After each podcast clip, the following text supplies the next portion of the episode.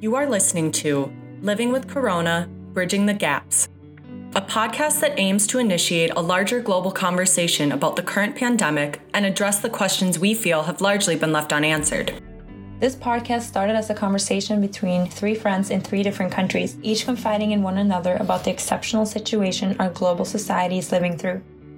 The conversation does not and should not end with us three women.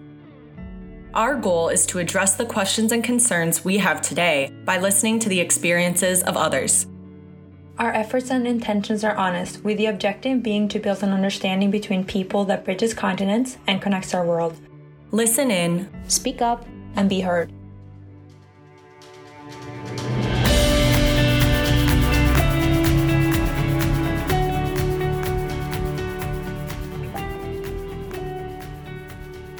For today's episode, I spoke with Sabei Wang from Wuhan, who, alongside her mother, managed to escape merely 20 minutes before the city went into lockdown.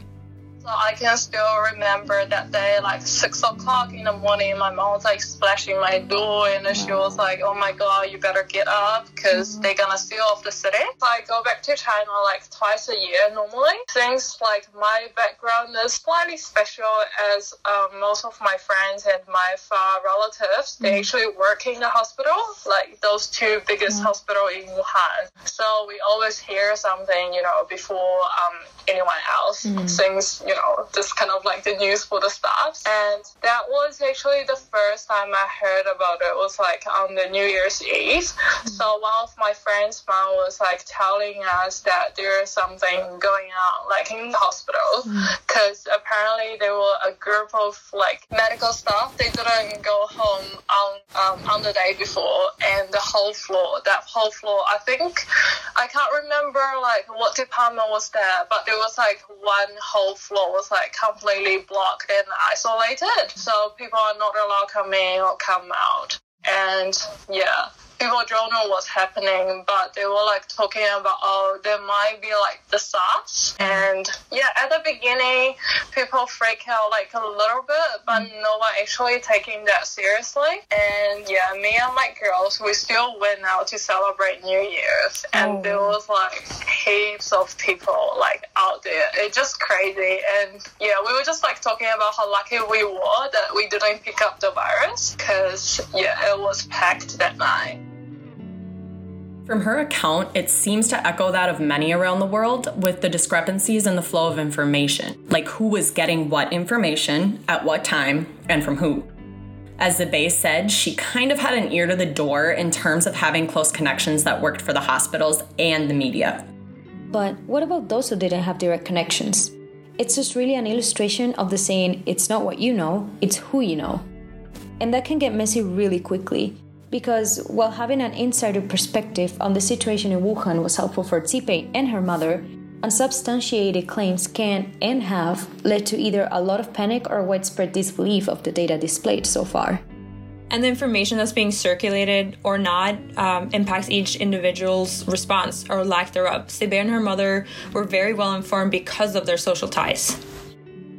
We know that okay something's getting a little bit serious because that's how my mom heard from her friends because my mom works in the airport and there are some like airlines just like start canceling the flights or something like that and um, she got told by like um, her colleagues who knows people from the newspaper and they say okay there might be a chance that they're gonna lock they're gonna seal off the city. And um, the reason like because at, at that time i didn't really want to leave. Like i just on my holiday and i was still working back that time. And i was just like you know don't want to go i just want to stay in my city stay in my home something like that. But my mom got panicked because we already paid for the you know the new year education fee. So she was like i already paid you have to go. So yeah I was kind of like forced to go out of the city because um, most people when they heard the news like they decided of not going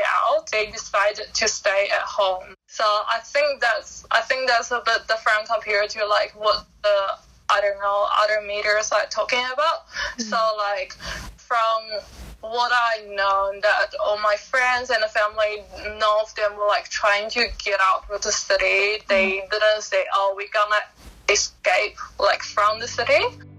It is so interesting to hear her account of leaving the city, especially since most of the people she knows in Wuhan decided to stay at home and follow the directives of the government. And Sibae said that the media reported a huge population flow and influx of people within that week, obviously due to the New Year celebrations, but then also in the hours leading up to the lockdown of the city. So I can still remember that day, like six o'clock in the morning, my mom was like splashing my door, and she was like, "Oh my god, you better get up, because they're gonna seal off the city." And when I got up, I actually got some message from my friends that from mm. Beijing. They told me, "Oh my god, you should go, otherwise you won't be able to return to New Zealand," because they all heard the news like at three o'clock in the morning. So yeah, we just literally look at the app and we, I don't know, like two ticket, like a highway highway train ticket to Guangzhou, and that was like 20 minutes before they officially locked down the city. It was like 10 o'clock, and we got the um, train by 9:40. And yeah, I just like ran up my dad, and my dad just came to drop us at a highway station. But like, I think everything was actually okay, because like surprisingly on that day, um, like in the highway station, like literally there wasn't many people trying to get out at all. So people decide to stay rather than going anywhere else. It's easy to see the correlation between the spread of the virus in China and the time of year it was, as well as the very place it was first spotted in geographically. The combination of a central city in China of 11 million people and the biggest migration movement of the year could only result in a biology bomb. These factors are similarly applicable to other countries, where the onset of the crisis coincides with different social events that people were just not ready to give up. For example, spring break in the US was not canceled because of the imminent crisis that would soon arrive. People went about their business for quite some time. Mardi Gras in New Orleans and the packing of Florida beaches registered massive crowds of people from all over. It certainly serves as an example as to how the social response to the crisis impacted what happened next, which all three of us have seen clearly demonstrated in our own countries and citizens' responses in the early days of the crisis. The government actually sent the whole military team like to Wuhan. So mm. what happened is like we built like two hospitals in the urban area. Mm. I heard people from like Europe they were asking me because what they heard from their like social media is saying that we had a fake like hospitals and we were just like lying to the world. Mm. And that's the time I got quite angry because Right, right. we have like our own like social media. Like for example like the, the rest of the world they had like Facebook and Instagram. However in China we have like our WeChat and have our Weibo. It's like similar to Facebook and Instagram so what happened was like actually during um, the whole process of building new hospitals they all like went on live.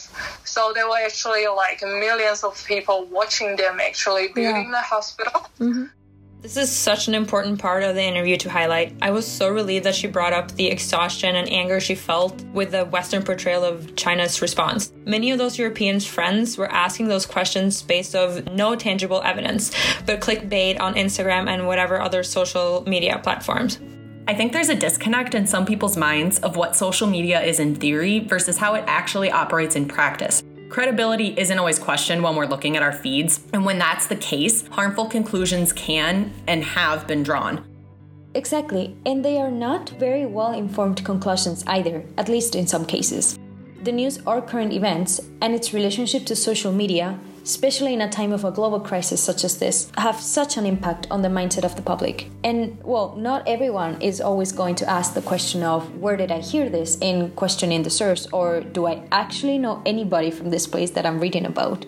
And it's our responsibility to be conscious consumers, and that's one of our biggest aims with this podcast is to have people speak for themselves, their experiences, and what they've witnessed. One of the most difficult questions I asked Sibae was about the numbers that were coming out of China in terms of those infected, those who had died. Now, remember, I interviewed her on April 12th, and we're recording this episode on May 2nd. However, its relevance has not changed in terms of the larger conversation and bigger questions it sparks for those in China and the rest of the world in looking at their own country's situation. I just like have to remind them as well because you know how like China had the second biggest like population in the world. Right. It's really really hard for them to try Mm. to get accurate data.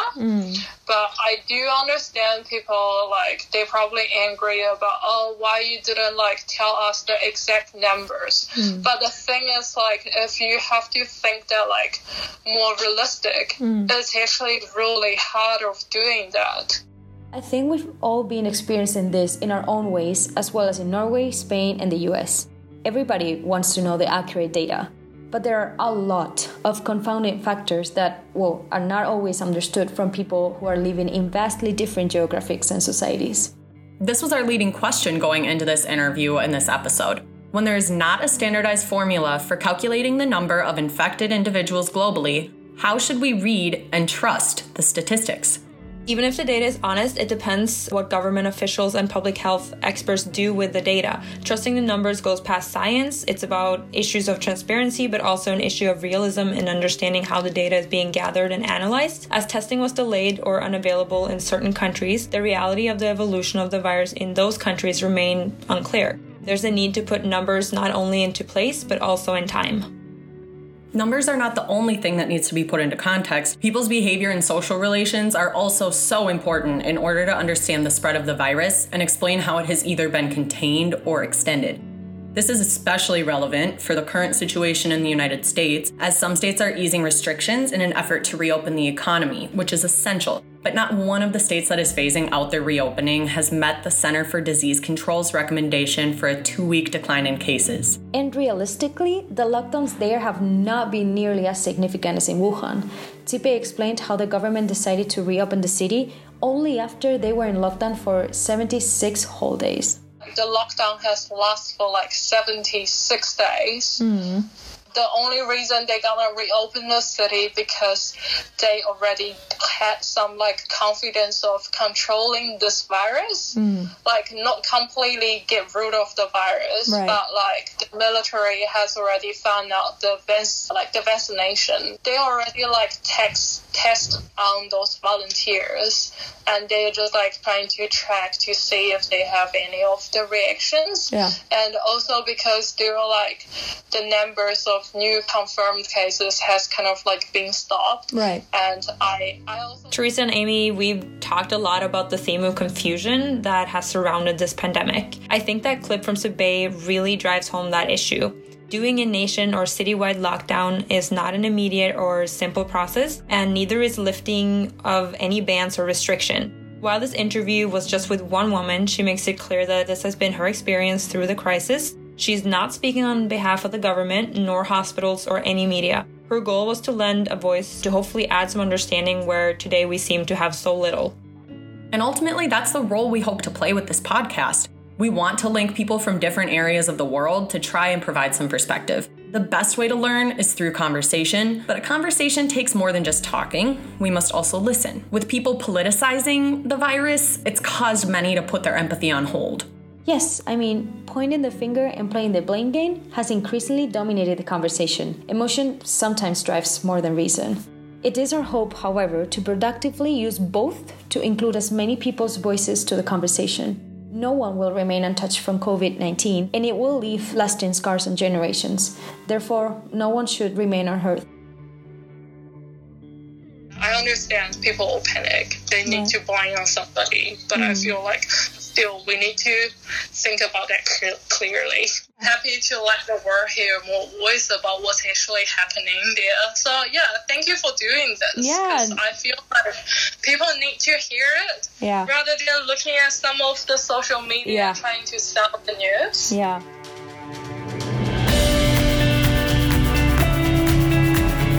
Thank you for listening to today's episode of Living with Corona Bridging the Gaps. As we move through this time and try to navigate and adjust to the new normal, we invite you to join in the conversation. It is only through each other that we can find sanity and solace. Our next episode will focus on the theme of loss that has left no person untouched. What implications will the individual and collective loss we're currently experiencing have on our society, communities, families, and selves? If you're intrigued by your questions and concerns, please subscribe to our podcast wherever you are listening now and follow us on Instagram at livingwithcorona.podcast and our Facebook at Living with Corona Bridging the Gaps, where you will find updates about our future episodes and interviewees.